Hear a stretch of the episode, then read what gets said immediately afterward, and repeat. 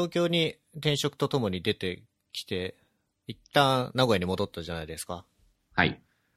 で、またちょっと最近は、諸事情によって東京に単身赴任で来てて、はい。まあ、再び、またちょっと最近引っ越したそうで、はい。あそこの辺って別に出ても大丈夫な話ですよね。うん、大丈夫、大丈夫。はい。もう引っ越しは終わった感じで、そう、引っ越しが終わって、で、なかなか人生初体験レベルの老朽化した物件に今住んでいて、あのー首都高がものすごく近くって、かつ窓がめちゃめちゃ薄いから、なんかもう、道路に、路端にいるのとあんまり変わらないぐらいの、こう、迫力の自動車の通行音、交通音が夜通し鳴り響くっていう素敵な物件に今住んでます。今の自分の家も、電車の路線の近くなんですけど、うん。まあ、それでも夜は何もならないんで、うん。まあ、なんか高速道路とかだとね、夜もうるさそうな感じが。なんかあの、トラックとかやっぱり質量があるものが通るとドドンズズンっていうのはある。夜は寝れてるんですか？ああ、だから耳栓買いました。ああ、なるほど。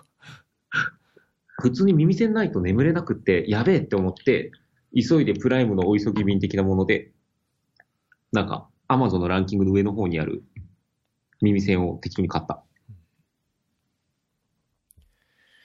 物件は会社が選んでくれたやつ？そう、会社が選んでくれたっていうか、手配してくれた。で、なんかあのあれ。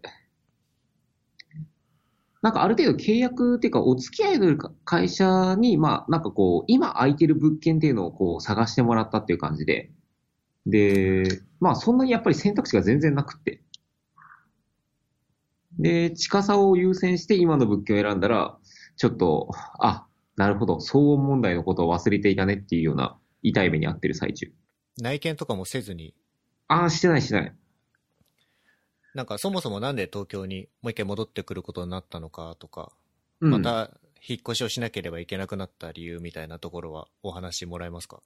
はい、大丈夫ですよ。あ、まあもともとその東京に戻ってきたのは、なんか新しいプロジェクトをやるから、うーん、まあちょっと東京しばらく来てよみたいな、まあ、ご要望いただきまして、まあちょっとなんかそれを自分としてはリモートワークでやっていくっていうのが一応基本軸ではあるので、それにこう乗ってしまうと、リモートワーカーとしては若干の敗北感を感じつつも、まあ、言うてもしょうがないよね、というところで普通に、じゃあ短期だったら東京行きますわっていうふうで来ましたと。で、もともと3ヶ月ぐらいの予定だったんですけれども、まあ、案の定3ヶ月では全く収まらなかったので、えーちょっと延長しましょうということになった折に、えーそれ以上その単身赴任を続けるんだったら、ちょっとあの、妻がね、あの、機嫌を損ねてしまいますので、じゃあちょっと妻も東京来ましょうかというような話になった時に、まあじゃあ妻と私が二人とも一応住めるような物件っていうのを探し直して、今の物件に至るみたいな。なるほど。はい。じゃあ今の名古屋の家はそのままで来てると思うんですけど、そうっす。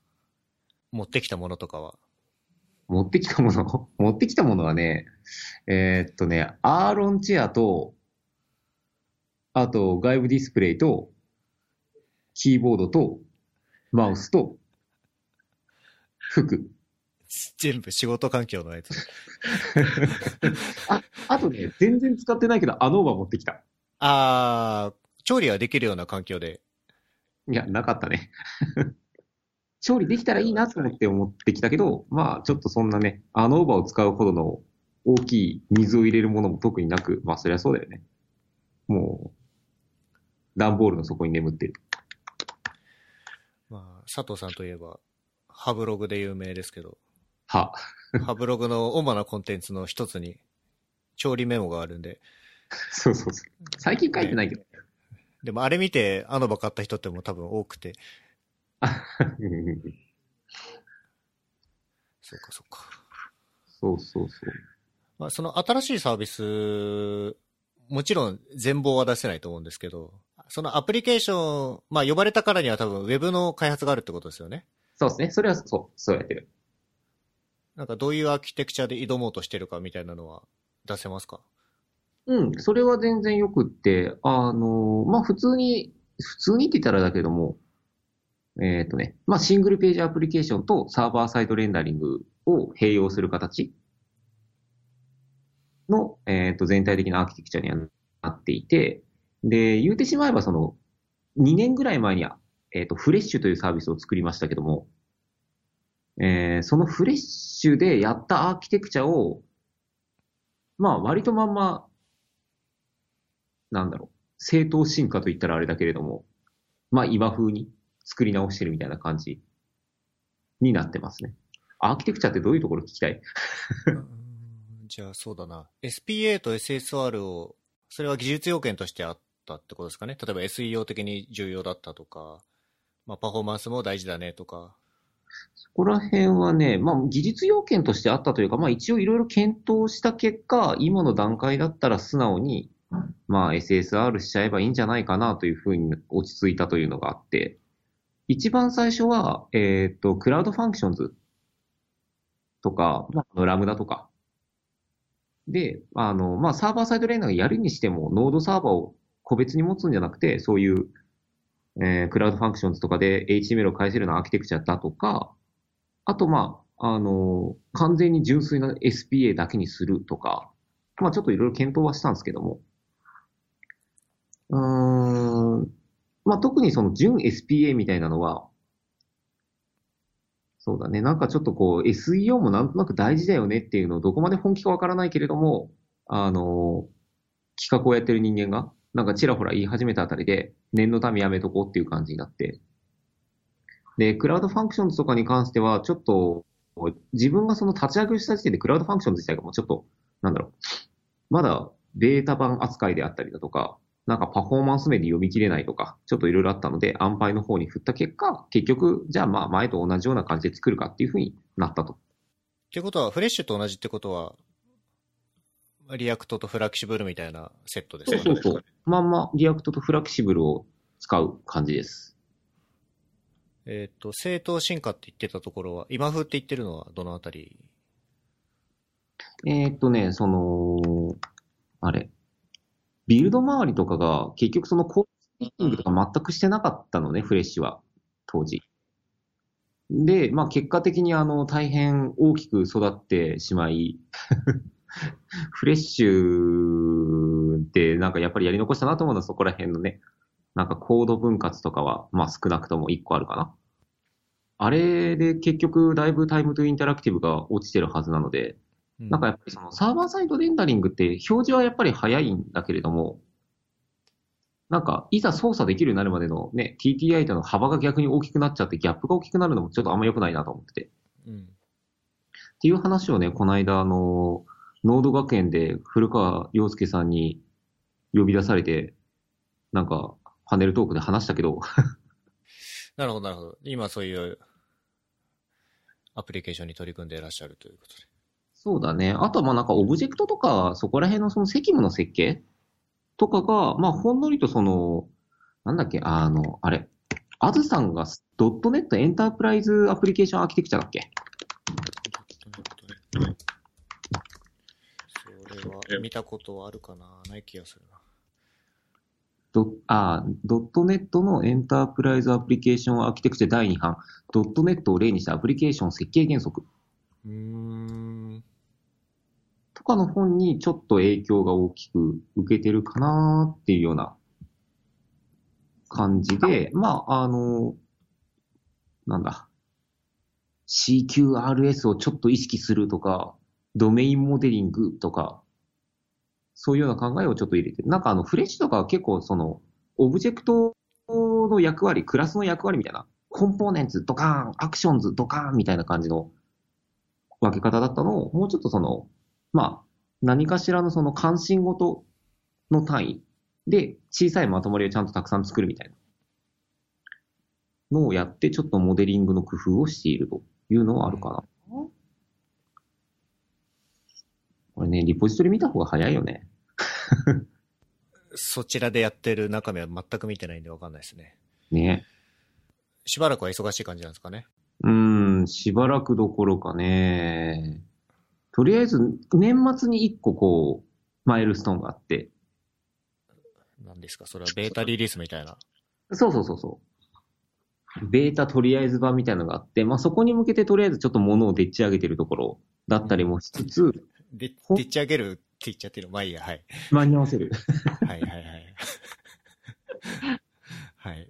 だから、あの、社会人、サラリーマンだからさ、そうですねち。ゃんとオーダーに答えないといけないから。うんっていうのがあって、で、まあその後にまたさらに本リリースみたいなマイルストーンもやっぱりあるので、まあちょっとしばらくは気が休まらないかなというような感じですわね。あと1週間ぐらいですかね。発売まで。ああ、本ね。本ね。そうか、もう一週間か、残り。マジか。1週間だと言い過ぎか。あと9日ですか。あ、そうか、23だもんね。あ、そうだ。うん、そうだね、9日。ひとまずお疲れ様でしたってことになるんでしょうか。はい、お疲れ様でした。お疲れ様でした。もうそういう話をし始めるとビールが飲みたくなってくるんだけど。で そう、ちょっとまだね、そっちはオフィスにいるということで、まあ、打ち上げは別途やるとして、はい。えーっと、じゃあ23に発売される本の話を、はい。ちょっと概要を説明してもらっていいですか？えーっとね、まず署名だよね。署名、署名。はい。署名が超速びっくりマーク。ウェブページ速度改善ガイド。使いやすさは速さから始まる。だっけ副題は。そうです。はい。ちょっと若干疑問符がついちゃったけど。はい。で、えーっと、概要ね。概要。まあ、えーっと、技術評論者さんから出すことになっていて、で、中身は、実際はその、我々が、あれって結局いつ頃だっけ連載してたのって、2013? えー、14、15? 14、15か。そっか。14、15年頃に連載していた、えーっと、ウェブフロントエンド最前線だっけ？そうです。ちょっと裏だけど。の特集の中の、まあ、特にそのパフォーマンスに関係するようなトピックを拾い集めて、えー、本として大幅な過失修正をしてまとめましたという本ですな。はい。はい。我々のその執筆活動の集大成とも言うべきようなものと言えるのではないでしょうか。まずこの署名、はい。署名ね、署名一番難航したんじゃないかと個人的には思ってるんですけど、もう、難しいよね。これ難しかったですね。いやなんかすぐやっぱりパフォーマンスって使いたくなっちゃうもんね。あ、そうだ、そのば、その話もちょちょっとしましょうか。パフォーマンスっていう言葉を使わなかった理由みたいな。あれは、なんだっけ。いやなんかパフォーマンスっていう本が、なんか、まず、他の会社のいろんな有名な書籍と被りやすいっていうのが一つあってる。なんか、まあ、速度改善とか速いとか高速の方がパフォーマンスよりもこう、本当にすぐグッとくるみたいなのがあっ日本語へパースする必要がないですからね。そうそうそう、直接的な表現として。この、びっくりマークから前は、ね、あの、アホムさんの方が、超速だけじゃ入れようって言ったような気がしてるんですけど。いったいった。いったいった。なんか、あの、もともと、あの、売れてる本ってなんかあだ名がつくじゃないですか。はいはいはい。なんかそれこそ、えっと、ドーナツ本とかさ、はい、西畑さん。さかの、遡るとホップ本とかさ、とか、なんか、まあね、あと最近だと、えっと、アクセシビリティのピンク本とか、はい。ね。まあ、アクセシビリティ、ピンク本っていうのがなんかすごいいやらしい日々だけど大丈夫なのか心配だけど、とか、まあそういうなんか相性みたいなのが欲しいなと思っていて、うん。で、普通に署名をつけただけでは、なかなかそれはできないし、あと、その、まあ、今言ったのを考えてみれば、どれもその、なんだろう、デザイン、書面、あの、書籍のカバーデザインに結構依存してる命名ではあるけれども、はい。なんかそういうのもなんか別に、特に細かい指定もしなかったじゃないですか。我々、実は。結構お任せモードというか。そうですね。ね。だったので、まあ、せめてじゃあなんか署名とかで分かりやすい、こう、コピーになり得るようなものを入れたいなというのを急に思い立って、じゃあ超速って入れましょうよって無茶を言い始めて、無理やり最後の方にぶち込んだっていう感じでしたね。うんでも、超速っていう表現してるのが、表紙と、初めにぐらいっていう。そうね。だってもう原稿書き終わってたもん。そうですね。でもさ、あの、普通になんか原稿を書いてる最中とか、なんかその真面目な解説するときに、いきなり、これで超速になりますとか書いてあってもさ、ちょっと怖いよね。そうですね。かなりこのタイトルの超速っていうのと、本文のテンションが剥離があるっていうか、だいぶ乖離してる。そうそう、だいぶしっとり書いてるんで、そうそうそう。いいことを淡々と書いてるつもりでね。割とね、淡々とした語り口だからね。はい。別にそんなテンションの高い本ではないんですけれども。で、目論見通りです。この超速っていう、まあ超速本がハッシュタグにうん。なり、なりそうだったっていうか、我々の戦略だったところに、はい。どっかの誰かさんが、どっかの谷がね。思い、思いつきで、はいちょっ。ぱい本とか言い出して、そうそうそう。完全言いたかっただけやろう感がすごいんですけど、超速本はちょっぱや本でいいの？とかなんかこう、一応疑問形では出してくれてるけど、絶対言いたかっただけだから、これ。でもちょっとこれを拾っ、思わず拾ってしまったのは、この谷さんのツイートを見た妻が、ちょっぱや本の方がキャッチーじゃんって言われて、え、そう？ちょっと俺の心がその時点でちょっと揺さぶられてしまって、はい。家族の手によって。で、なんかちょっぱや本っていう風に言うと、それなりにちょっぱや本って使ってる人がいるような、いないようなみたいな。あ、今、ハッシュタグちょっぱや本で見てたんだけど、あれ、なんか、某社の某偉い人が8冊くらい買ってくれそうな気配が。あらありがとうございます。ありがとうございます。ちょっとなんか、あんまり実名出していいのかよくわからないから、伏せてはおきますが、あの某社の偉い人にしておきますが、はい。ありがたい。大変ありがたいことですね。ありがたい。そう、これさ、なんか他の、まあ、ちょ、ちょっと実際まだ売り出してないからわかんないけど、いけそうだったらさ、なんか、どっかの会社のこういう、こう、教科書的な売り方？なんか、進めていきたいですね。そうですね。なんか我々もその、当時、アクセシ、社内でアクセシビリティの推進するときにピンク本まとめてめっちゃ買ったじゃないですか。はい。そうそう。ああいう感じで買ってほしいなっていう気もちょっとした。本の読者的には、まあ初級者から全般か。まあ誰が読んでもいい本ではありますからね。うん、初級し、あれ初級者にもちゃんと読めるよね。読めると思います。大丈夫だよね。多分。うん。ちょっと、いろいろとこう、いろんな方に検本する手配はしたじゃないですか。はい。あの、レビュアーの方はもちろんだけれども、あの、レビューにね、協力してくれた方々はもちろんだけど、まあ単純に検本として、なんか、いろいろとこう、よかったらご感想をお聞かせくださいみたいな風でちょっと渡した方々が、まあまだ届いてないと思うけど、いるわけだけど、その人たちのフィードバックもね、もう俺まだちょっとドキドキしてる。蓋を開けてみたら読みづらいとか言われたらちょっと怖いよね。ちょっと怖いですね。まあでもあれだけ構成繰り返したんで、読みにくいは多分ないと思いますけど。うん。まあまあ書き直したじゃないですか。ま あまあまあね、まあまあだいぶね。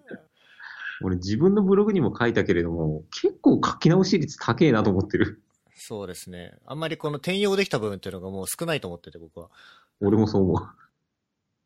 なんか一応どんな話話題を書くかみたいなのはあったけれども、なんかやっぱり結局2年も経ってると、我々のそのなんか認識とかさ、まあ現実の世界の話も結構いろいろ変わっちゃってたなとは思ってる。なんでそうですね、。やむを得ず使えなくなったというか。本当に内容的に枯れてたの画像ぐらいじゃないかな。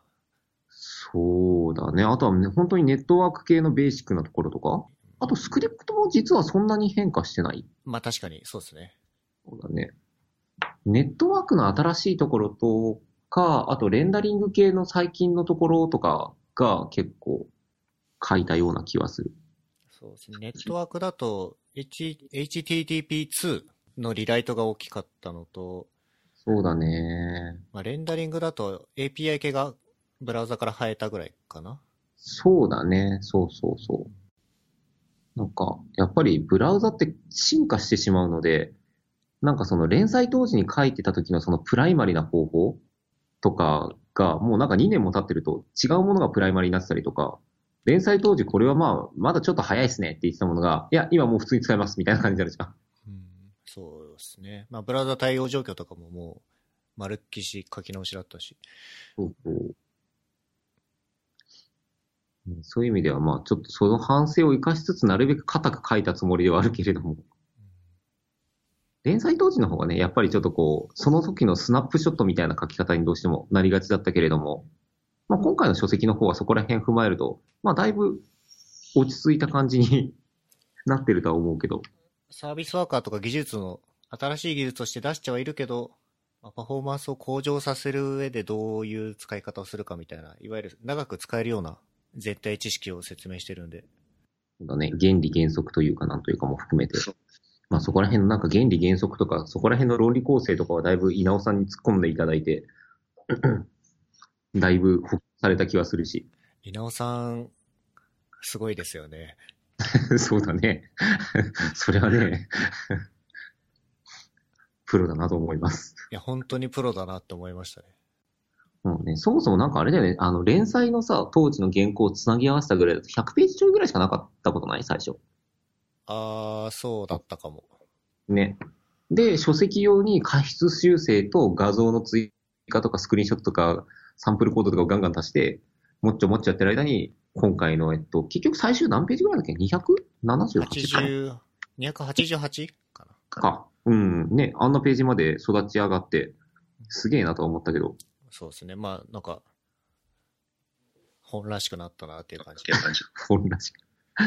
そうだね。本としてちょっとまだ持ってないからね、早く見てみたいわ。あれ、いつぐらいに届くんだっけ？来週？来週？えっ、と、いや、今週か。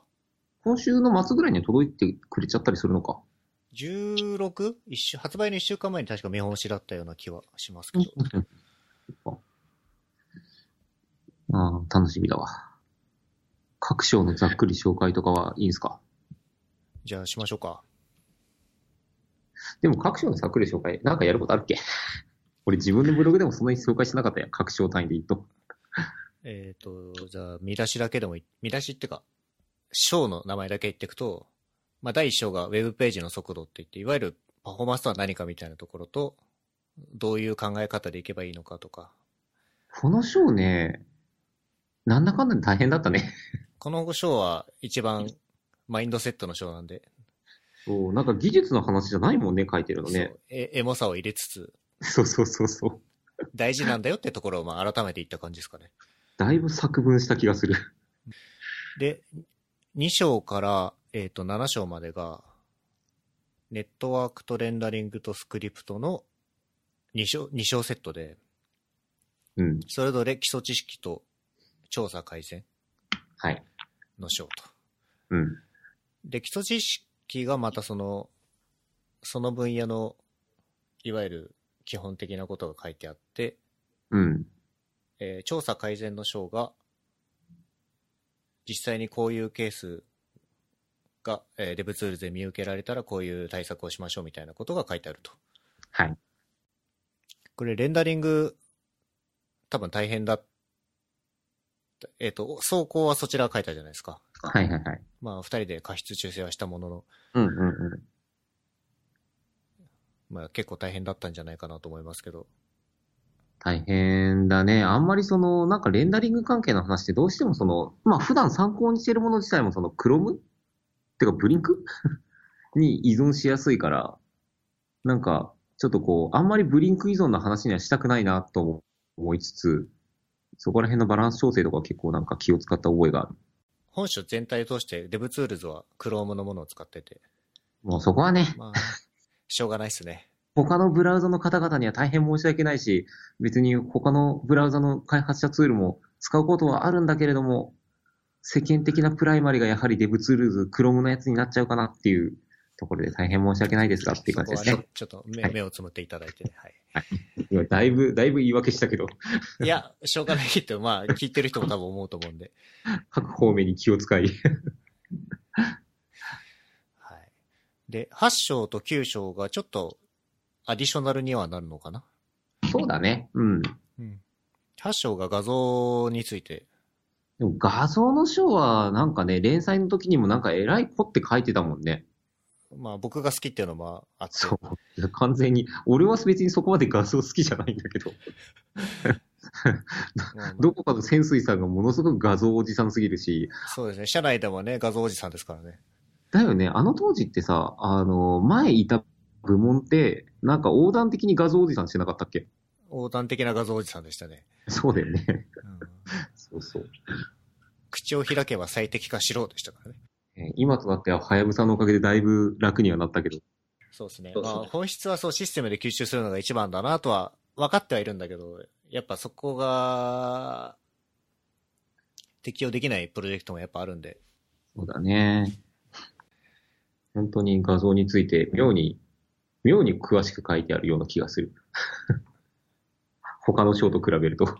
まあ、 PNG、JPEG、WebP、GIF、SVG と、まあ、その辺と、あと、プログレッシブとかベースラインとか、可逆圧縮、非可逆圧縮、まあ、あと最適化のやり方とか、レスポンシブにやるにはどうかみたいなところを全体的に取り扱ってると。そうですね。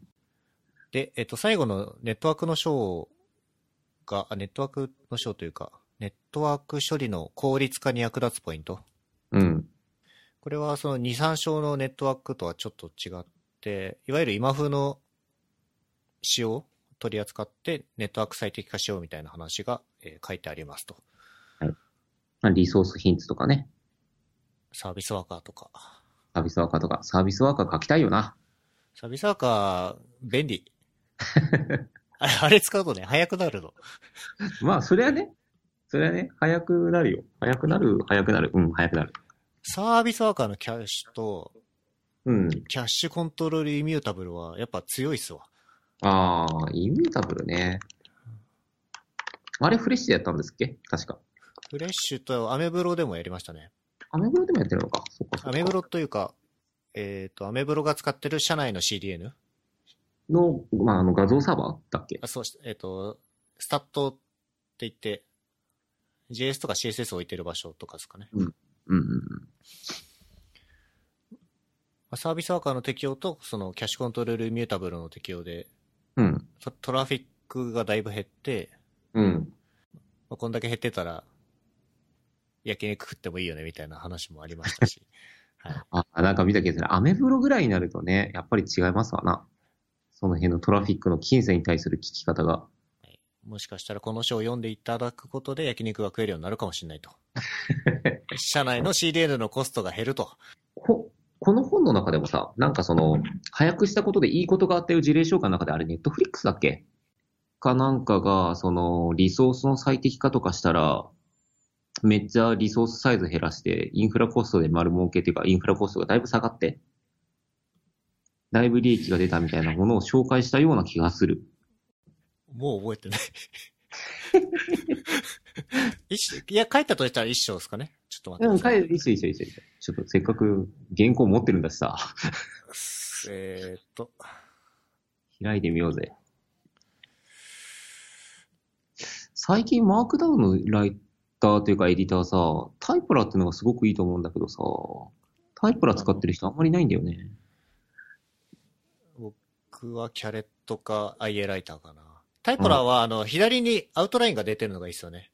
あ、そうそうそうそうそう、あれ超便利。あれ超便利ですね。そう。そうなんだよ。ありそうでないんだよね、あのテーブルオブコンテンツ的なもの。あーコスト削減、本当だ。ネットフリックスだ。あれだよね、ネットフリックスだよ。でもちょっと古い。2008年か。いや、ワンチャンアメブロの話書いてもよかったかな、これ。ああ、なるほどね。うんうんそうだよね。でもこの辺はまあ、あの、この本では特に扱ってはいないけれども、あの、画像の、画像じゃねえや、動画配信系だとね、やっぱり、あの、我々がいる会社でやっている ABEMATV もね、関係ありそうだけど。まあね、ちょっとコーデックとかをすごい頑張って 何かを小さくするとかいうのも含めて。まあ、他の事例もう一個ぐらい挙げとくと、まあ、Google と Microsoft は前から言われてるけど、うん。アメリカ大統領選挙の事例。ああ、はいはいはいはい。これもね、まさにパフォーマンスがものを言った話かと思いますけど、うん。これでも厳密にはさ、なんか速度が速くなったのと寄付のコンバージョン率が上がるっていうかさ、UI も変え、変えちゃってるんだよね。あこれ、俺自分で書い、これ言っていいのかなわかんないけど、自分で書きながらね、他のところでその、ここの一章の中の他の場所で書いたかもしれないんだけど、結局その、ウェブページが早くなったから良くなったのか、それと同時に行われていた UI の変更とかで良くなったのかみたいな、その効果測定、厳密さが、まあ難しいねっていう話を書いたけど、まさにこれそういう事例な気はする。影響してないとは言わないけど、なんかね、なんかちょっと釈然としない気持ちもある。まあ現実的には運用と切り離してパフォーマンスだけ改善しましょうみたいなのは、実現場ではやりにくいじゃないですか。ないもんね。まあ、だからまあいいいいんじゃないですかね。60%も拘束されてたら、うん。それは影響しますわっていうのが多分わかると思うんでど。んだけ遅かったのかね。アメリカ合衆国大統領選挙におけるオバマ氏のキャンペーンサイトに対して、えっ、と、ウェブページの労働速度を60%高速化した結果、寄付のコンバージョン率が14%も向上したと。14%はでかいですね。でかいね。一口いくらか知らんけれども、まあね、それだけで、だいぶ政治資金が集まったのではないでしょうか。政治資金っていう言い方なのかな？わかんないけど。なんか、パフォーマンス本、まあ、個人的には出て安心したところがあってですね。はい。まあ、一つの大きい、ウェブクライアントサイトの大きいトピックで、うん。多分私らが2013年くらいから言い出したと思ってるんですけど、うん。多分きっかけってあの、パイセンの、うん。レイダーさんね。あの、レンダリングパフォーマンスの動画はいはいはい。をみんなで見たのがきっかけかなと思ってて、うん、そうだね。あの、アリア・ヒダエット、ああ、うん、はいはいはい。あの、GPU コンボジティングの話をうん。延々と聞かされて、そうそうそうそ、そう。そっから結構、パフォーマンスパフォーマンス言い出したかなと思ってるんですよね。そうだね。あの当時、ぶっちゃけ、今にして思うと、ちょっとまだみんなもこう、理解がふわふわっとしてたよね。あの当時はそうですね。ね。であの後ぐらいから、その、まあ我々がだいぶ集中して情報を見たっていうのもそうだし、なんかその、ね、いろんな、なんかレンダリングパフォーマンスに対するその関心が高まったのが、まあなんだろう、ブラウザ開発者向けじゃなくて、本当に一般的なウェブの開発者向けみたいな方への向けての情報量もちょっと増えたのかなという気はしてるけど、時代の流れ的に。そうですね。多分、HTML5 ロックスの記事だったか忘れたけど、ブラウザーアーキテクチャ、ブラウザの内部のアーキテクチャの話とかが多分外に出だして、うん。ポール・アイリッシュの記事だった気がするけど、うん。本当に最初、冒頭で言ってましたけど、うん。一つの集大成だなっていううん。感じが本当にしてますね。もうパフォーマンス本は大丈夫だね。これでしばらく書かなくていいね。そうですね。まあ、この先のパフォーマンスは、適時、ブログなりなんなりで書くということで、本という形でもうちょっと、どうだろう。また、すごい、人気とか出たらね、そうだね。改訂版とかちょっとロマンはあるよね。そこまでいかない、行く、行くのかな？世間的な需要がわかんないけど。ね。ノード学園の話最初に出ちゃったけど、ああ、はいはい。これは、まあ最近のウェブパフォーマンスの話としては、ああ、これね。どういうことを考えてるのかなっていう。ねこれ元が、えーっと、古川さんはやっぱりそのサーバーサイドレンダリング必要派みたいな感じで、で、俺とリーさんがサーバーサイドレンダリングに対して否定的な見解をする派みたいなことで呼ばれたんだけど、なんか言うて俺別にサーバーサイドレンダリングフレッシュの時ですでにやってるし、今作ってるものをサーバーサイドレンダリング結局やってるしなーみたいな感じで、いまいちこのプロレス感の足りない会話になっちゃったんだけど、心よくこう、サーバーサイドレンダリングをディスり切ることができないというか、総じてどういう話が行われたんですかね？これね、ちょっとね、俺もうろ覚えなんだよね。もううろ覚えなんだけど。ちょっとだって誰か、あの、誰かなんかレポート書いてるじゃない？ツゲッターとかさ。それこそリーさんが書いてるかもしれない。いや、D さん自分で喋ってたから確か書いてなかった気がする。あー、これかな。これだ。やっと出てきた。ちょうどこれが本当にプロレス開始のところのだけのトゥゲッターかなうんうん。うん。これを見てると、なあ、まあそもそもその SSR が大変かどうかみたいな話とかもあったかな。うーん。その SSR に対するコストって、えーっと、多分大きく分けて2つあって、1つ作ることに対するコストと、あと、まあ2個目が運用のコストっていう感じで、で、どうだったかな ?D さんが具体的に作るのが大変って言ったかどうかはちょっといまいち覚えてないんだけれども、あのなんか例えばその、今すでに普通にシングルページアプリケーションとして動いているものを後から SSR にするのはクソ大変だよねとか、あどうせ作るんだったらまあスクラッチで始めないとやっぱきついよねみたいな話から始まったのかな。で、そこら辺からその、まあじゃあ実際それを作るにあたってとか、えーっと、運用していくにあたって人材面の話も出たのか。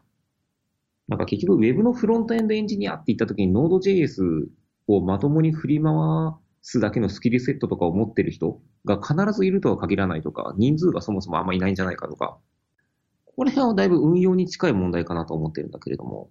あ。はいはいはいはい。うん。で、なんかその、まあ、ちょっとこれ今、ツゲッターの流れから一気に外れちゃうけれども、なんかその、俺が以前ブログでサーバーサイドレンダリングだるいって書いたのも、どちらかというと運用の方なんだよね。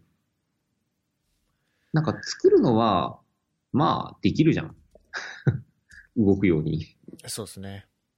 動くじゃん。で、古川さんとかその Next.js とか、こう、すべて入っている系の実装を使えばまあ、全然できるよねみたいなことも言ってたし、まあそうじゃなくてもその、今私が使ってるフラキシブルとかね、あと、ウォルマートのライブラリとか、うん。あの辺のやつ使えばまあ多分誰でもできはすると思うんだけど、いざそれをじゃあそのパフォーマンスが出る形で、まあ最終的に仕上げるっていうところもそうだし、あと、まあ、アメブロとかで最近その、うちの会社のね、原さんとかコウ君とかが外に行ってだ、話をしてくれてるけれども、えーっと、ノードサーバーで API レイヤーで適切なキャッシュを入れるとか、あと、 renderToString のところにちゃんとキャッシュを入れるとか、なんかいろいろこう試行錯誤やってるわけだけど、そうなってくるとなんか、だいぶチューニングが大変なのもあるし、あとなんかキャッシュのために Redis サーバーとか、 Memcache、まあ Memcache だけか。まあなんかそのキャッシュサーバー系を外部に持ったりとかすると、そこら辺のそのメンテナンスコストとかも一応かかるし、インフラ的には。で、それが障害とかで弾け飛んだ時の問題解決とかもさ、結構大変になってくるし、とか。はいはいはい。そういう観点の方で割となんか自分は SSR だるいからなるべく本当はフロントエンドエンジニアっていう職能の範囲ではやりたくないなっていうのがまあ見解でしたわ。うーん、なるほど。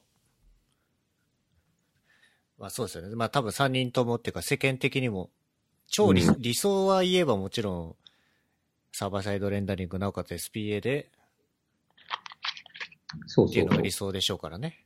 うん。確かにその、運用コストとかいろんなコストを顧みると、SPA だけで完結してる方がいいんじゃないかと。うん。まああともう一個問題があって、なんか本当に速いの作りたいんだったら SSR と SPA じゃなくて SSR だけでもいいんじゃねっていう気もしていて。お、それは、まさか r. 日経 .com の話ですか？いや、なんか、あの、あれに限らずなんだけれども、はい。アプリケーションとしてつく、まあでもあれはやっぱり一番わかりやすいサンプルだよね。なんかその、必要な表現に対して必要十分な実装を提供して、それを可能な限り早くまとめ上げましたっていう印象を持っている。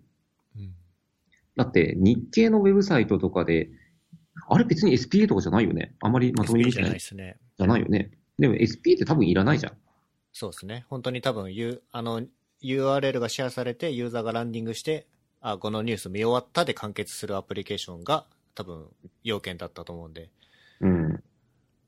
うん。まあなんか極端にっていうファストリー越しとかでその記事の URL のね、HTML とかをファストリー越しでめっちゃ早く返してくれるんだったら、多分 SPA が画面遷移するコストよりも全然早かったりするかもしれないし、そうですね。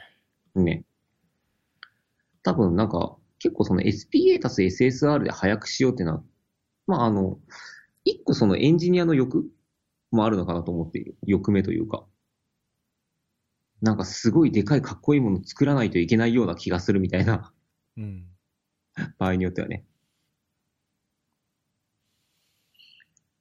まあ実際じゃあなんかその、ね、今とかで、まああの日経みたいなのはまあちょっと話は別だけれども、例えばじゃあ、ウェブのフロントエンドエンジニアっていう感じの人が来た時にさ、じゃあ、SPA なんて作っても、あの、ちょっとこう、あれ、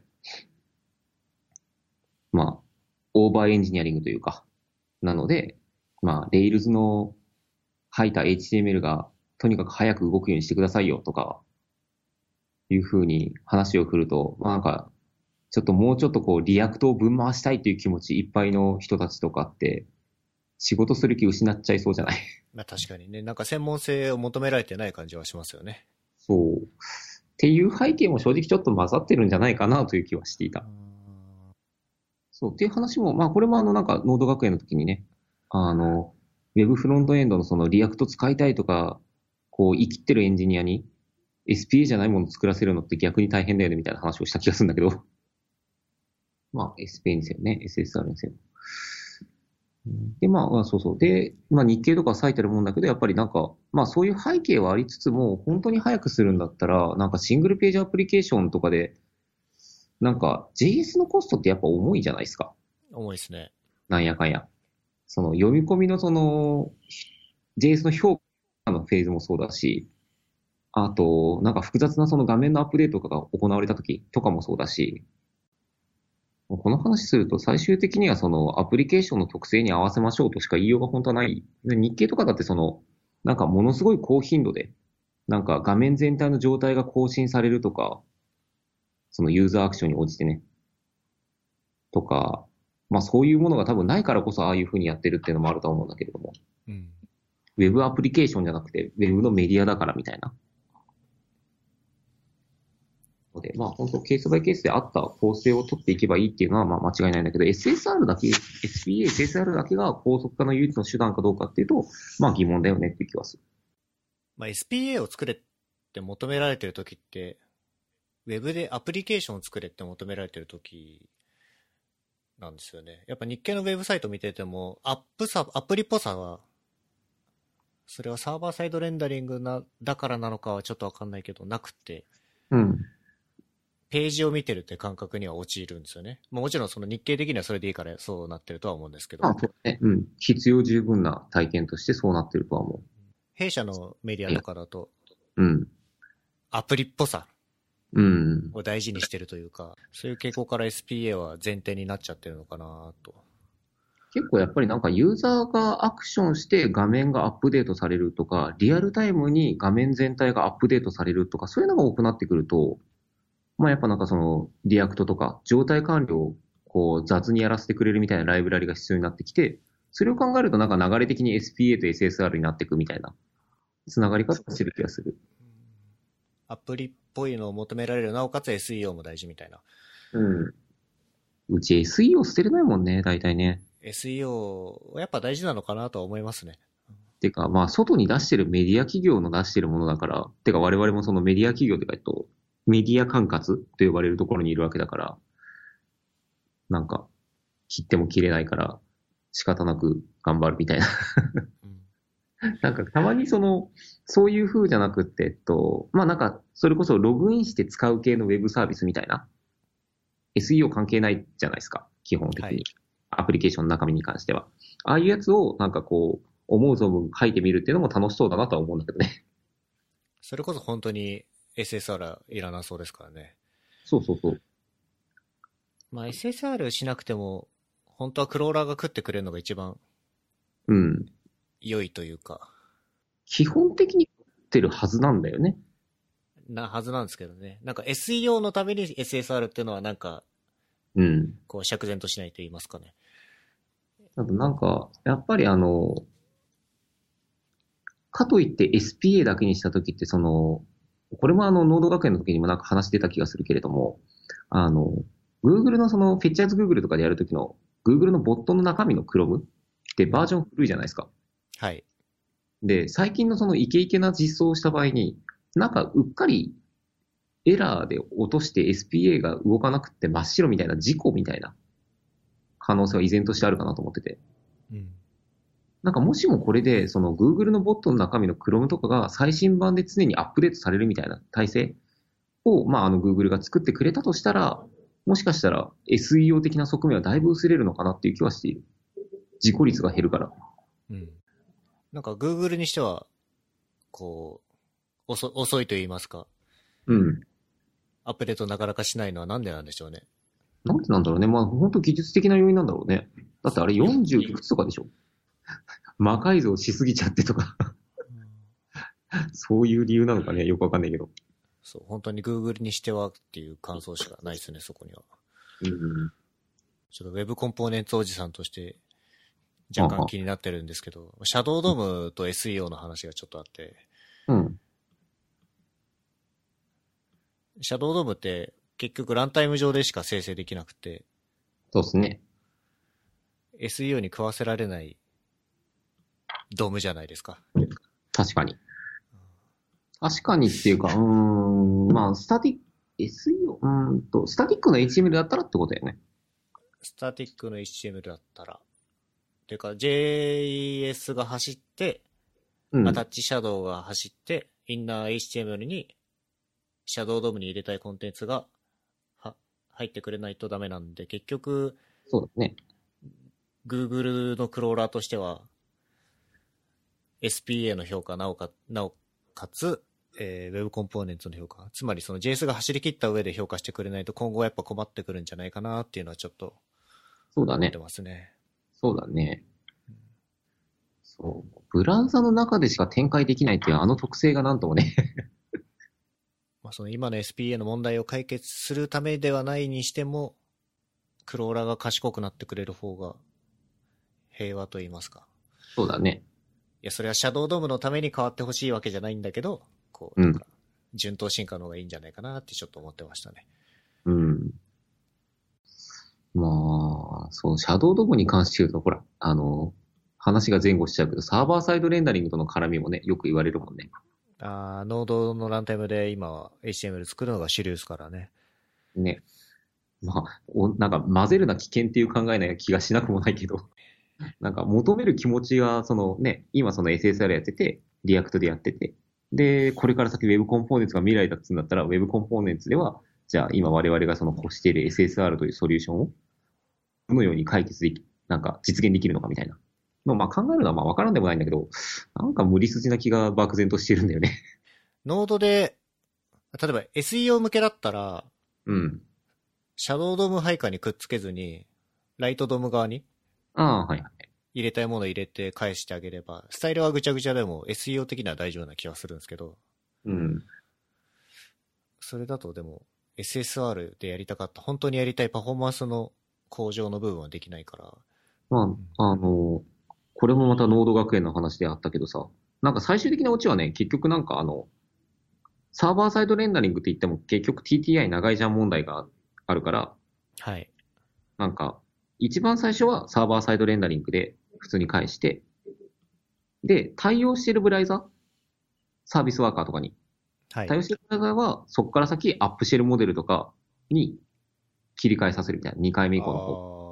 とかいうのが、まあ、合わせ技としてはいいんじゃないみたいな話があって、で、その流れをまあ本当になんか順当にやったとしたら、そのアップシェルモデルの状態、要はサーバーサイドレーンを使ってない状態でのそのパフォーマンスがある程度こう確保できるような作り方とか、いろんなノウハウとかが溜まってきたら、まあもうなんか、少なくともパフォーマンス面とかいう意味では、サーバーサイドレンダリングが緩やかに廃れていって、まあ、ウェブコンポーネンツでクライアントサイド展開で普通にいけるんじゃね？みたいな流れになっていってくれると平和かなという気はしている。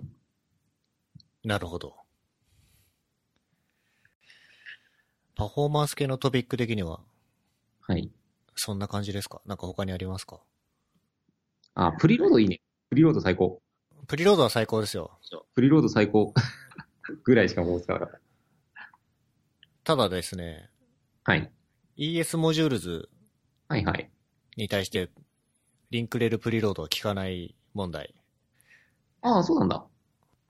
いろいろ理由は、それなんかちょっとドキュメントがどっかで見かけたんですけど、うん。えっと、 link rel preload でロードするリソースは単一リソースだけなんですよね。うん。うん。でうん module script は、その dependency tree がそこから発生してるんで、そこら辺を読み込めないと意味がないっていうのが一つと、うん。ちょっとこれは Chrome の内部の話かわかんないんですけど、うん。 preload のキャッシュ先とうん。ES モジュールズでロードするキャッシュ先は分けるべきとか、うーん。なるほどね。 module map と preload cache っていう、なんかわ分かれてるらしくて、はいはいはいはい。とかとかいろいろあって、まあ言われてみればしょうがないか。うん。ES モジュールズ用にうん。新しい modulepreload っていう仕様が、あ、なんかそれはどっかで見た気がするな。それがそれです。そういうこと？えーでもなんかあれだよね。ES モジュールズとかもさ、なんか ES モジュールズ来たらマジ最強みたいな無邪気な心も巷にはあったような気がするけれども、なんかあれ、アズさんかなんかが挙げてたよね。階層が深くて数が多いモジュールとかだと、ばらけたまんまでやるのはパフォーマンスがあんま良くねえよみたいなレポートのやつ。そうですね。まさにその5階層以下じゃないと、階層、あ、そうそうそう、以下未満。ロード、ロード的に優位性が出ないみたいな。うん。ね今の SPA とかなんか複雑化してるアプリケーションだったらその辺余裕で超えるもんね。そうですね。100モジュール普通に超えるし、階層なんて5じゃ済まないしみたいな。ただそのバンドルしちゃうとそれはそれでまた TTI に影響するとかいろいろこう バランスが難しそうではありますけど。そう。バンドルの粒度っていうところになんかパフォーマンスチューニングというかなんかね、関心がもしかしたら入るのかもしれないね。そうですね。でもあんまり難しく考えてもさ、管理しきれないと思うんだよね。バンドルに関しては。ウェブパックに任しちゃう方が賢いのかもしれないですね。誠にいかんながら。ウェブパック、キモいなって思ってるけど便利だね。いや、本当にキモいですね。キモいなって思ってる。キモいなって思いすぎて、本当になるべく Webpack に頼らないように、頼らないように今使ってる。なんか CSS モジュールズとか Webpack でビルドするの、ちょっとゲロ吐きそうになって。ああ、かゆい、かゆい。なんか、え、俺こんな苦労しなくちゃいけないの？ってなって。いや、本当コンポーネントファイル、JS のコンポーネントファイルの中で CSS の require、 import from か。うん。あれかゆいですね。なんか記法としてもかゆいしね。そうそう。まあ、結局、あの、某谷さんが CSS モジュールズ使ってみたいって言うから、実現はしてるんだけど、うん。そう。谷 CSS モジュールズやってみたってよみたいなトークをいつかしてくれるらしいので。いや、本当にあれは、コンポーネントがカスケーディングし合わない、こう、干渉し合わないための識別子生成器うん。でうん。ベムでよくね？いや、本当それこそ谷さんが書くならいらんでしょっていう感じはしてるんですけどね。そう。でもそれ、それね、俺言えなかった。谷さんいるんすかね？みたいな。そうそう、なんか、うん、うーんって感じはするけどな。それを本人には俺はまだ言ってなかったよ。まあ、これ聞いたときにね、おい、こらと。まあ、使ってみたいって気持ちはね、わかるんでねそう。そうそう。いや、そうだよ、そうだよ。レジェンドが今風のね、ちょっとチャラい道具に手を出してみました感じで。はい。えーっと、先日、はい。ジャパンアクセシビリティカンファレンスの第1回がありましたね。はい。我々もスタッフ参加してきましたけど、はい。どうでしたか？ひたすら受付をすする機会になってました。ねえ、こんにちは各所でなんか、そう。受付こちらで。らね冷たい対応されたっていう声が上がってますけど、マジで。あげてる人いた。某てっぺいさんから、いや、てっぺいさんはちゃんとね、心温まる。冷たい対応っていうかね、うん。機械的な対応されたと。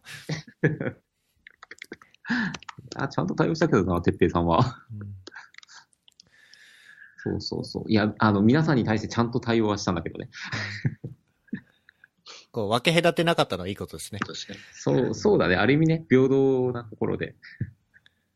明らかに俺、この間この方とご挨拶したなっていうのに、なんかすごいこう、じゃあこちらで、あの、ちょっと本名をお伺いしてよろしいですか？受付いたしますみたいな感じで。あ、こいつ絶対俺のこと覚えてないなっていうのが確定するかのような、こう、振る舞いをしてしまい、あ、やべえ、やっちまったとかね。あくまでね、こう、マニュアル通りにやったっていうだけでね。そうそうそうそうそう。セッションを見ましたか？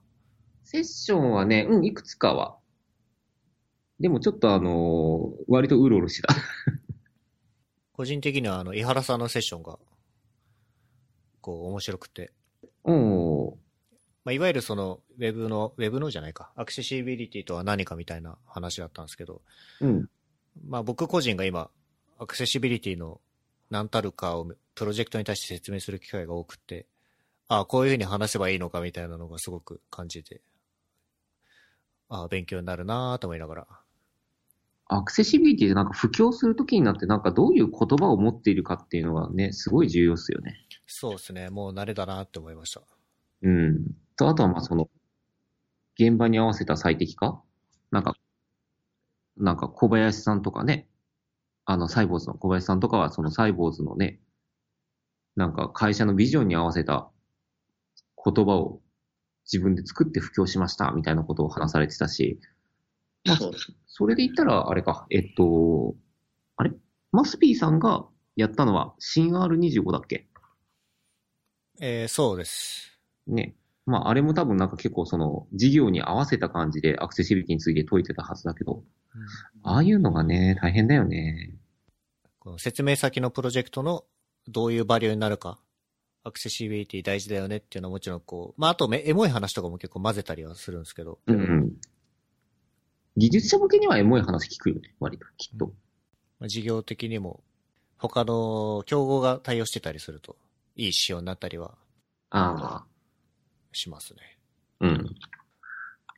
見たかどうかわかんないですけど、あの、基調講演が結構面白くて、ああ、基調講演はね、残念ながら本当に受付をしまくってた時間だった。あ、これアーカイブ残ってんのかな？アーカイブあるんじゃない？これ良かったですよ。?UI と UX、てか UX とはみたいな話だよね。そうですね。UX as Science かな？うん。アクセシビリティというよりは UX だなっていう話だったと聞いてるけど。どういうふうに改善していくか。例えば、一つの機能改善にしても、こういうアプローチがあるんだなっていう、本当に数字見るだけじゃなくて、UI、UX を科学したっていう内容ですね。これ多分アーカイブ見てもらった方が良いと思うんで。はい。うんまあ、あとこれ、Yahoo コリアのトップの方が、元トップの方が、講演されてたっていうのも大きいかなと個人的には思います。うん。そうだよね。トップだもんね。CEO が喋ってんだもんね。その前そういう専門家が CEO になってるのってあんまないよね。うん。あんまというか全然だと思う。もうそれこそ、あの、まあ、あの、ちょっと国が違うから規模感が同じかどうかわからないけど、ヤフーさんみたいなうん。企業のね、規模でね、それこそ日本のヤフーのトップが、その、まあ、あの、ちょっとこれ、いろんな表現になっちゃうけどね、そういう専門家の人がなるってあんま想像できないもんね。うん。まあなんか、ヤフーの社長さん、動画では出演してたみたいだけど、当日も。トップがアクセシビリティのこと言ってんの、あと木立さんぐらいしか浮かばないから、ああ、そう、そうだね。うん、木立さんはそうですね。はい。そうそうそう。まあなんか、そういうメッセージ性を上から伝えるのはすごいなーって思いましたね。あとは、弊社から1セッションありましたけど、はい。えー、マスクと時まりのやつね。はい。そうですね。まあでも授業参観してたもんね。そうですね。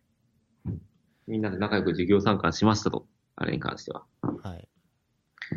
ああ、でもあれね、いいセッションだったと思うよ。なんか、生々しくてよかったです。ね。なんか、あの、マスピーさんのすぐ火がないんだったら火を起こせばいいっていう理論がそのまま言われていたりとか、クレーム出してもらったらいいんですよみたいな。評判も良かったみたいだしね。なんかあの、後でアンケート見たらさ、アンケートのあの、自由コメントみたいなやつの一つに、なんか、すごい、爽やかな、爽やかなって書いてある気がする。爽やかな書いてあった。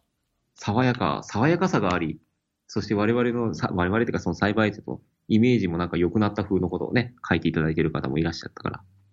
まあでも現場ではかなり地道っていうか、コツコツと頑張ってるよっていうのが多分外に見えた結果ですかね、その辺は。そうだね。あの、なんか、そう、外で、まあこれはちょっとそのアクセシビリティの文脈関係なくだけれども、本当になんかあの、で、フロントエンドですらなくてね、フロントエンドですらなくて、サイバーエージェントの技術者とかが、割となんかこう、いろいろ堅実にチャレンジしてるみたいな印象で、なんか意外だったみたいな話は、なんかいろんな分野のところで聞いたりする、ちらほら。うん技術、技術のサイバーエージェントみたいな視点か。が、まあ本当に見直されつつあるんだろうね、ゆっくりと。アウトプット多いっすよね、最近ね。ね。特にクライアントサイドは。あとインフラか。サーバーも結構あるような感じがするけどな。Go とか Kotlin とか。ね。そう、 Kotlin もね、サーバーサイド Kotlin として出してるし、勉強会が非常に、勉強会多いよね、なんか。勉強会多いや。我々ですら把握できてないやつがいっぱいある。ca.go みたいなやつとかさ、そう、ウェブだけ ca. に一切入っていないっていう、Frontrend というブランドがありましてみたいな。この Japan Accessibility Conference も入ってないし、 Inside も入ってないし。まあ、インサイドもジャパンアクセシビリティカンファレンスも共催だからしょうがないけど。うん。そうですね。CAJS はないですね。あ、今ちょっとインサイドフロントエンドが出ましたけど。はいはい。これは来年の2月の20何日かにね、第2回が11か。うん。2月の11日。えっ、と、2017年に第1回がありまして、来年第2回が開催されるということですけど、今のステータスとしては CFP を公募中ということで、そう。あの、有志による、まあ、持ち込み企画というかね、持ち込みセッションのね、やつを今募集中という感じになってます。今何件来てますか？今はね、えっ、とね、7件。なんか中身ってどういうトピックがあったりするんですかね？あんまり言えないのかなそれは。これね、なんか公平性がちょっとわかんなくって、俺も初めてすぎてさ、なんかちょっと扱いのデリケートさがいまいち読めきれていないのだけど、まあなんかあの、インサイドとしては、えーっと、これあの、応募フォームにも書いてあるんだけれども、とにかく、まあ要約すると泥臭い話とか、なんかエッジすぎる話を頼むみたいな風に書いてるので、なんか割と皆さんこう、なるべくそのエッジな、自分がやってるそのオーバーエンジニアリングの話とかいう方向性で出してくれてるんじゃないかなという気はしてます。なんかね、何々とはとか概要とかも聞いてもあまり面白くないって言ったら失礼だけれども、まあそういうところをやる機会はたくさんあるじゃない？そうですね。まあインサイドの趣旨とは少なくとも違うということで。第1回は2トラックあったんですけど、第2回はどういう風に進めるとか決まってたりは？とね、第2回は最低でも2トラックっていうか、まあ会場的に多分2トラックになると思う。また。で、まあそこからそのコマ数をどれぐらい増やせるかっていうのがちょっとまだ決まっていなくって、前回がその、まあ普通のそのセミナーセッションと、あと Ask Me Anything、あの、うんなんか割とこう、双方向にやり取りする系のね、あったけれども、質問コーナーみたいなやつ。あれがその、ほぼ休憩時間なく、えー隙間なく埋め、埋まっていた結果、なんか皆さんこう、一切の休みなくいろんな部屋を行き来しながらいろんな話を聞き続けるっていう。だそれ言ってましたね。なんか疲れ、楽しかったけど疲れたみたいな。そう。なんかね、ちょっと修行みたいな感じのタイムテーブルになってたので、それを今回どうしようかなと思っている。あの、やっぱ休憩時間をもうちょっと多く入れた方がいいんじゃないかっていう意見ももちろん中からも来てるので、まあ多分休憩時間は入れたいと思うんだけれども、そこら辺のタイムテーブルのね、調整がどうしようかなって感じです。すぐにシンゴジラって書いてあるんだけど。シン・ゴジラ、これ、アベマでもやったんですよね、確かね。え、あやったっていうか、その、その、同時実況中継みたいな。えー、あ、そうなんだ。あごめん、全然知らなかった。僕は、地上波で出るってことを知って、まあその同時に、アベマでも実況やりますみたいなやつを聞いただけなんですけど、僕はテレビがないんで、うんうん。なんか悔しくて僕は Amazon プライムで買っちゃったんですけど、シン・ゴジラ見るのは僕は2回目で、うん。2回目見ても面白かったです。俺は3回目だった。面白かった。これ僕2017、あれ？これいつの映画だっけ？忘れたけど。いつだっけ？えっと、きょ去年かな ?2016 年？去年か。うん。去年のベストでしたね、これは。まあそうだね。シン・ゴジラもそうだし、まあなんか去年は比較的、あの、君の名はとかね、うん。邦画、まあ特撮とかアニメとかちょっとジャンルは違うけれども、なんかだいぶ豊作のものが多かったような年でしたな。これは見見てました？シン・ゴジラシン・ゴジラ。えっ、と、地上波のやつ。地上波のやつ、うん、見てた見てた。あの、途中からなんだけど、帰ってきたらたまたまやってて、おっと思って。今のその物件にもちゃんとテレビがさ、備え付きであるから、ちっちゃいテレビだけど、それで見てた。やっぱ映画館で見たいなと思っちゃったけどね。長谷川博己、いいなって、改めて思って。長谷川博己って誰？矢口、矢口。ああ、ああ、ああ、ああ、今検索して、なるほど分かった。矢口ランド、矢口ランド。いや、有能だなと思って。かっこいいし、しかも。かっこいいね、かっこいいかっこいい。でも俺さ、イズミンが好きで、イズミンイズミン、政調会長じゃないけど、ああまずは君が落ち着けおじさん。あの人大好きなんだけど。水渡すやつ。そう。水を渡すやつもそうだし、あの、首を斜めに振らない骨太なやつを起こすよっていう、あの、自信満々で 仕事を引き受けるあの様子。いや、あの、ちょっとセリフ言ってる感がすごかったけど、いいキャラですね。うん、俺あれ好きだよ。なんかね、妙にね、キャラが好き。あと、何回見ても面白いのが、シン・ゴジラが力を発揮した時の人間の無力感。あの、ファーって、さ破壊光線あが、ーあれは、あれは、安野氏が大好きなだけの映像の気がするけど。俺なんとも言えず好きであれが。絶対に細いレーザー光線で都市、人間を破壊する。あのモチベーションは一体、エヴァと重なるところが大量にあるよね。ありますね。あの、なんだっけ。冷却剤はいはい。さ、なんか日本中で作って集めて、で、タンク車で頑張って蛍光注入するみたいなやつとかさ、はい。あれもな、あの、原型は八島作戦っぽいもんね。はいはいはいはい。世界、あ、日本中の電力を挑発して、超、総力戦だ、みたいな、そういうやつ。もうなも、てか作戦の名前も似てるし、そうね。ヤシオリ作戦。あと破壊の描写だけじゃなくて、うん。あの、テロップ的なやつ、もうまんまじゃないですか。ああ、そうだね。あとはあれだ。無人在来線爆弾？鉄板だよね。あれ、好き。いっけーって感じで、そうそうあの、山手線と京浜東北線とうん。埼京線がとあ突撃してるやつ。そうそうそう。あれはね、あれ、俺一番最初に普通にあの、劇場で見た時にさ、普通に笑っちゃって、あれは笑いますわ。ブワーってなった。なんだっけな、もうなんかね、どうせ爆薬仕掛けるんだったら、その、新幹線とか、なんか速い車両に高速でぶち当てた方が威力が出るんじゃないかみたいな。最初の方で新幹線を出してたじゃん。第一波の方で。はいはいはい。なじゃん。で、なぜそうしなかったのかみたいな話の考察があって。なんか、新幹線確かに速いし、積載もできるんだけれども、あ、積載できるっていうか、その自分の車両自身が重いから、爆弾を積める量としてはそんなに多くなくって。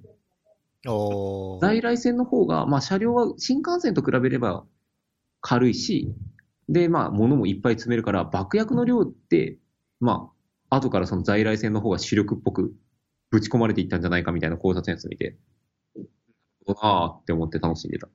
ついこちょっと詳細忘れたんだから、今なんかだいぶ適当な説明だったけど。その映画を見てるときに気づかなかったことをさっき、シン・ゴジラでググってるときに見て、うん。一番最後のシーンに、うん。し、尻尾が出てくるシーンがああ、るんですよはいはいはいはい。尻尾のワンカット。これ僕全然、全映画で見たとき気づかなかったけど、うんこの、地上波？まあ僕は Amazon プライムで見たんですけど、はい。その、その時にこのカットなんだろうと思ってさっき調べてて、なんかあの、おどろおどろしいなんか人間っぽいのが、そうそう国によってついてるやつよね。それに対する考察がいろんな見方があって、うん。多分一番その、監督が言いたかったことっていうのは伏せられたままだと思うんですけど、うん。あ人間の解釈っていろいろあるなと思って。あれって第五形態って言われてるよね。第5形態。ね。そう。形態もそもそもご第5形態まであったんだみたいな。そうそうそう。僕、第1と第2しか知らないっていうか、第1と第2として解釈してたから、あの、うん一番最初のきちょっと気持ち悪いやつと、うん。立ち上がって大きくなったやつうん。みたいなイメージだったんで。ピクシブ百科事典のね、ゴジラのやつね、なんかいろいろ書いてある。見たかもしんないけど。俺こういう設定見ると大好きなんだよね。この第五形態、背びれや尻尾を生えた人間のような骨格を持つ。ジ・アート・シン・ゴジラにおいて正式に第五形態であると明言された。はい。はい。やっぱビームだな。ビームだ。ビームですね。ビームが見どころですね、シン・ゴジラは。はい。放射性ゲロ、最高。はい。アジェンダとしては、はい。センちゃんの買い物自慢でしょ、これ。いや、すごい良かったよっていうやつ。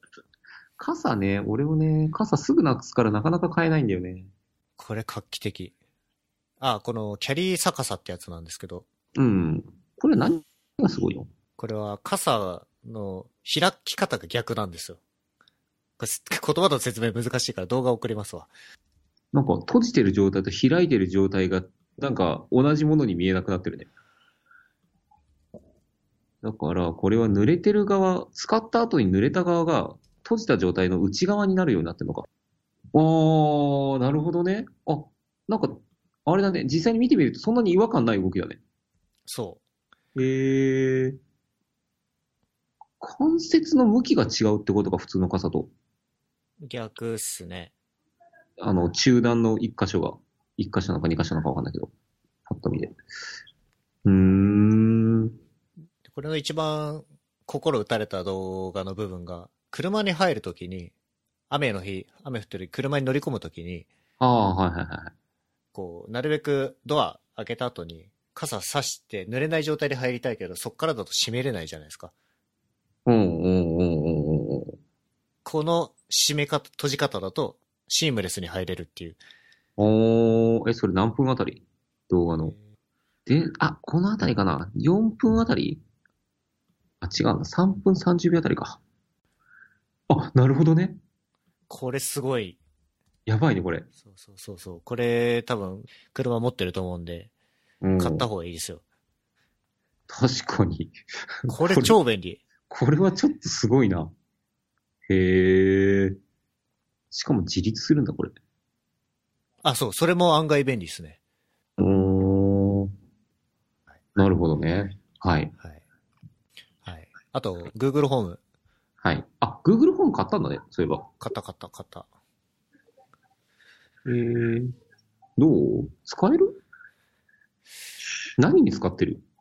えっ、と、朝起きて、ねえ Google おはようって言うと、まあ、おはようございます、翔吾さん。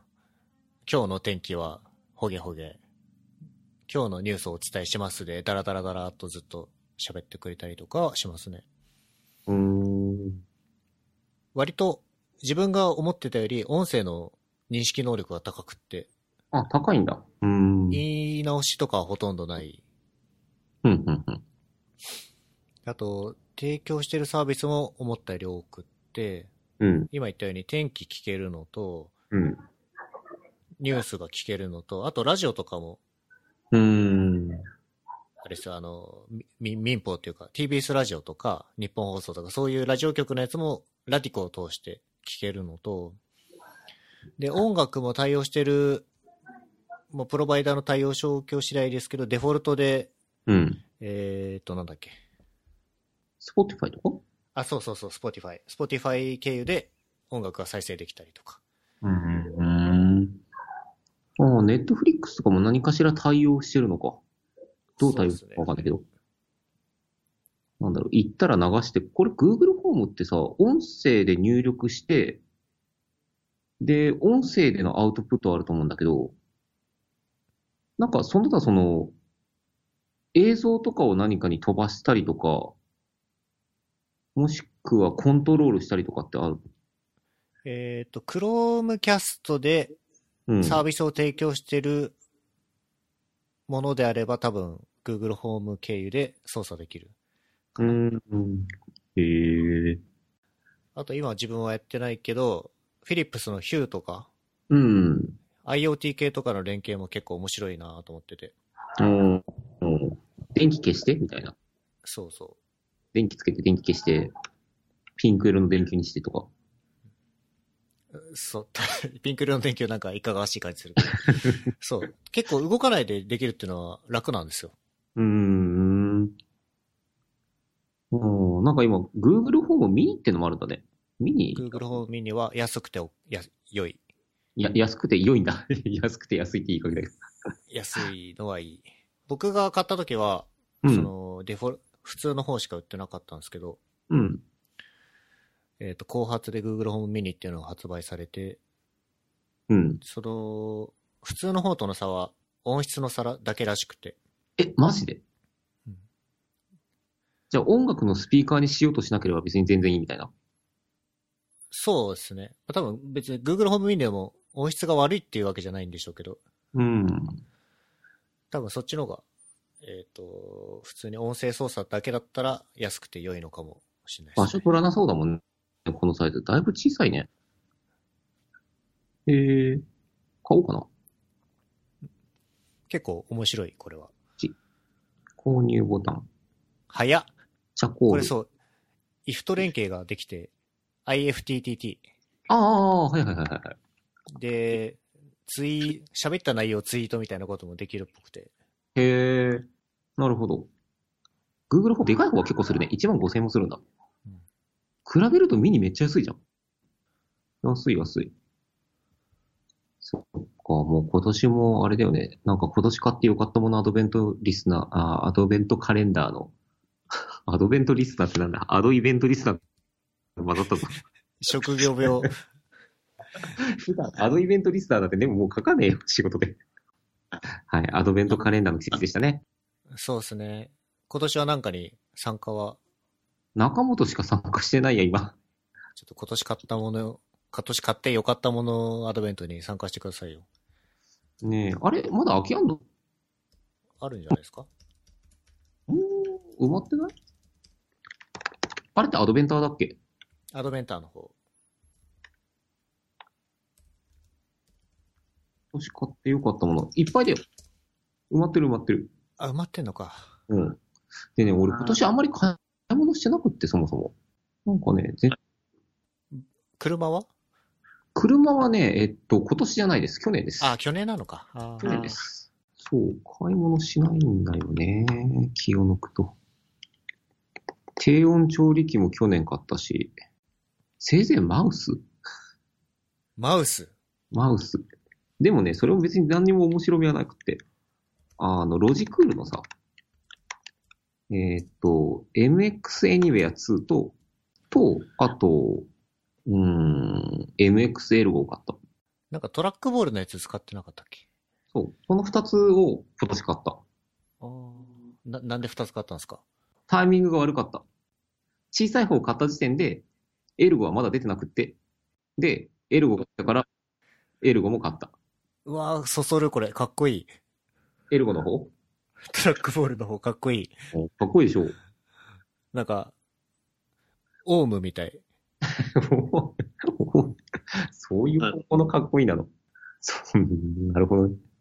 あの、トラックボールの球が、ボールが赤かったりよかったな。これ使ってみてどうですか？結構いいよ。結構いいし、なんかさすがロジクールだなと思うような、その、ほら、あの、キー、キーっていうか、えっと、ボタンの数が多くて、割り当てそこら辺の余地があるから。まあ、でも別にこれはエルゴが特別優れてるわけじゃなくて、だいたいこのシリーズこれぐらいはできるけど。まあまあまあ。トラックボールかつロジクールの高級ラインみたいな感じがして、とても良い。あと、これかな？これか。ちょっと大きい買い物は。机。これはね、ちょっと大きめのやつを買った。幅、あ、大きめ、そんなでもないか。まあ、幅がね、1500?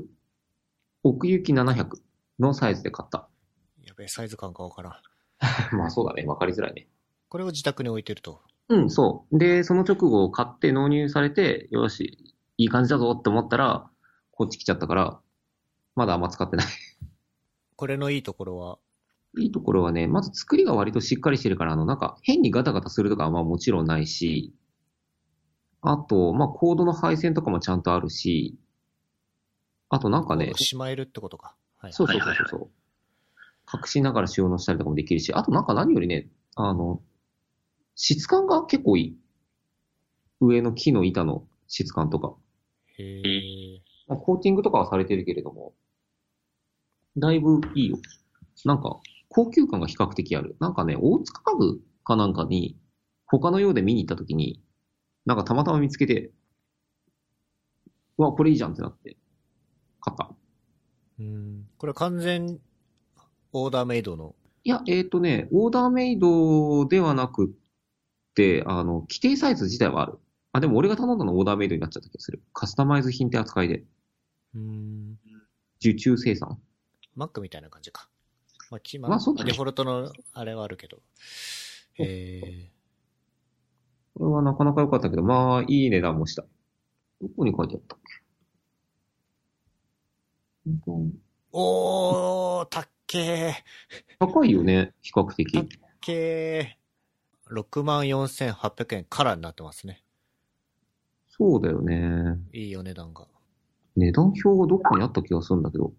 あ、あったあったあった。えっ、と、だからね、俺が買ったのは、そうだね、66,800円のやつだね。ちょっと高い買い物でした、これは。でもまあ良かった。物がいい。まあ変なの買って、使えねえってなるよりは全然。その直前まで使ってた机がね、あの、横幅が 1200? 奥行き500。500は狭そ狭いっしょ。あの、外付けのディスプレイ置けなかったの。てか置けるんだけど、あの、画面とキーボードの距離が近すぎて自分も近くなるみたいな。やばい感じで、あれだったけど、あのね、一人暮らし始めた頃に買った5000円ぐらいの机をずっと使ってた。う。物持ちが良い。そう。一人暮らしやってた頃ってもう軽くこれで8年か9年ぐらい前なんだけど。でした。どうかな？